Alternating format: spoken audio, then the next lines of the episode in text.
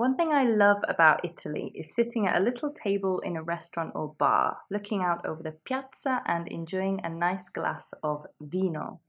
Ordering wine is a really important skill in Italy, so let's find out how in episode 23 of 5 Minute Italian.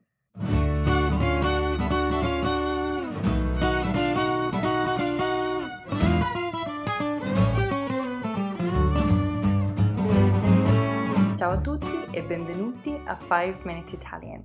Hi everyone and welcome to 5 Minute Italian. I'm Katie And I'm Matteo. Ciao! and in today's lesson we're going to learn how to order a glass of vino. Let's start nice and simple. Can you think of a famous Italian sparkling wine which comes from the Veneto region in the northeast that's popular all over the world? Prosecco, of course. Of course. Of course. And to order a glass of Prosecco, you can simply say one Prosecco. Un prosecco. Or for two, you can use the plural.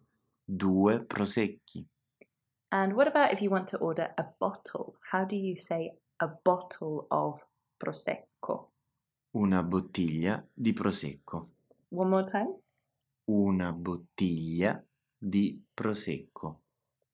And in bottiglia, we get the li sound. So if you want to know how to make the li sound, you can go back and listen to episode 5. But let's go on. So we've got una bottiglia di prosecco, but un prosecco. That's interesting. So we have un prosecco with un, una bottiglia with una. And this is again going back to our two groups, masculine and feminine nouns. La bottiglia is feminine, so we use una. Whereas most types of wine are masculine, so we use un. Un prosecco or un chianti, for example. Sometimes types of wine can be feminine, however, like my favourite wine, La Falanghina, which comes from the Vesuvius region. Mhm. One rule of thumb is to look at the end of the word. If it ends in a letter A, like Falanghina or Barbera, it's probably una. In other cases, you can use un, like un prosecco or un chianti. Or if you prefer, you can avoid going in these details by asking for un bicchiere di prosecco, a glass of prosecco, or un bicchiere di chianti. Un means a, bicchiere means glass, and di means of. So we've got yeah. Let's let's just stop there for a moment because there is this word bicchiere, which is a bit of a mouthful. I remember it took me ages to learn, um, and I used to actually try to avoid saying this word. so let's go through it nice and slowly. Bicchiere, Bicchiere. Bicchiere. You may also see the word calice, which also means glass. Bicchiere means any type of glass, whereas calice is usually just used to talk about wine glasses. Alright, so let's go back to our sparkling wines. How do you say sparkling wine in Italian? We usually say spumante, but you might also see vino frizzante, which means fizzy wine, or sometimes you might hear vino mosso. Mosso means moved, so the literal translation is moved wine. Yeah, so you can kind of think of the bubbles making the wine move, so that's why it's moved wine. And finally, on menus, you may see the word bollicine, which means little bubbles. And one last thing about spumante if you really want to blend in with the locals, you should have this wine before dinner. So, Italians don't usually drink fizzy wine like Prosecco with food, perhaps occasionally for dessert, but certainly not with a main meal. With a meal, Italians usually drink vino fermo, which means still wine. And you'll often see this word written on menus. The adjective fermo, which means still, always goes at the end. So let's look at white wines, still white wines. Um, do you know how to say white wine in Italian? Vino bianco.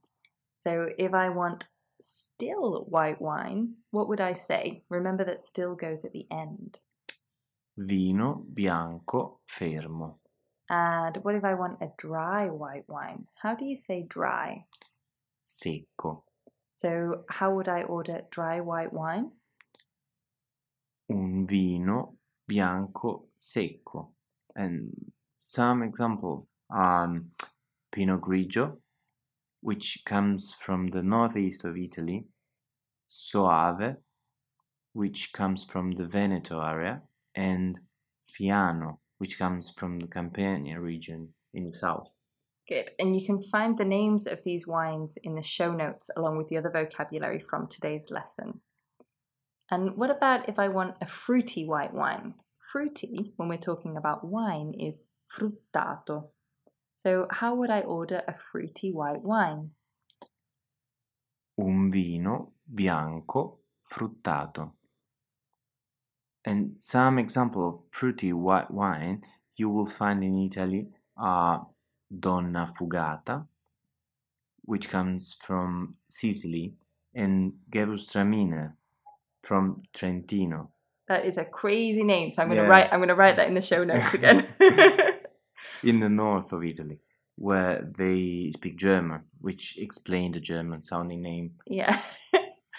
um, so, what about sweet white wine? So, sweet in Italian is dolce. So, how would I order a sweet white wine? Un vino bianco dolce. And some examples of sweet white wines you'll find are Malvasia, Passito, and Zibibbo, all from Sicily. now let's move on to the reds. How do you say red wine? Vino rosso.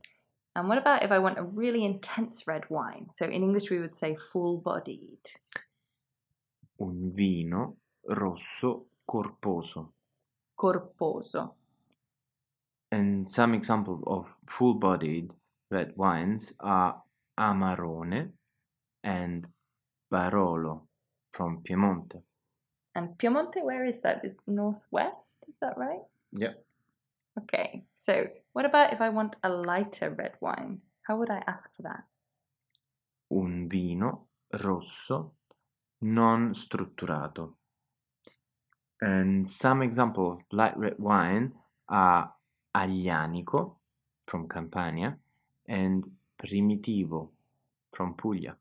Oh, I'm really craving a glass of wine now. Me too. So I hope you enjoyed this episode and you're feeling inspired to get out and try some Italian wines and order in Italian, of course. Thanks for listening. If you'd like to get more mini Italian lessons each week, don't forget to head over to iTunes and subscribe. And if you like this episode, show us some support by leaving us a review and or some stars and sharing this episode with anyone you know who is learning Italian. Grazie and ciao for now. See you next time, or as we say in Italian. Alla, Alla prossima. prossima.